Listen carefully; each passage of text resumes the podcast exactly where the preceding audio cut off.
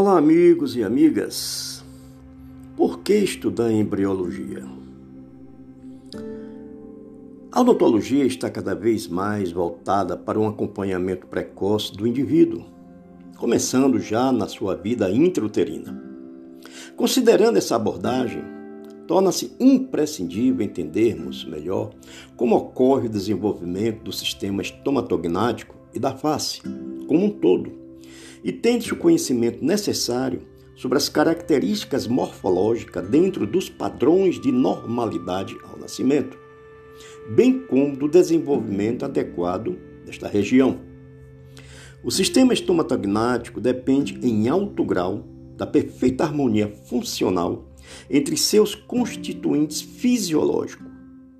Quando cada um e todos trabalham harmoniosamente, as funções são realizadas com o máximo de eficiência e o mínimo gasto de energia.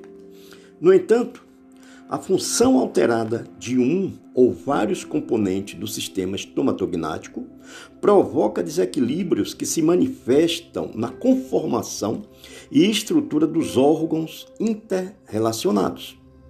Sobre a matriz funcional, o crescimento e a manutenção de todos os órgãos e tecidos não esqueléticos são sempre respostas secundárias, compensatórias e obrigatórias a eventos operacionais e temporariamente prioritários para os processos que ocorrem em órgãos e tecidos não esqueléticos.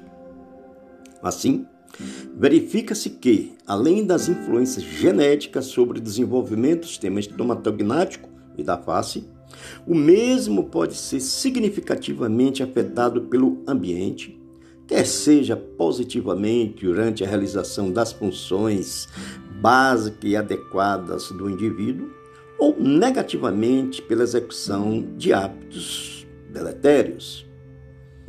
Eis, portanto, as razões pelas quais os acadêmicos em odontologia devem aprofundar seus estudos no campo da embriologia.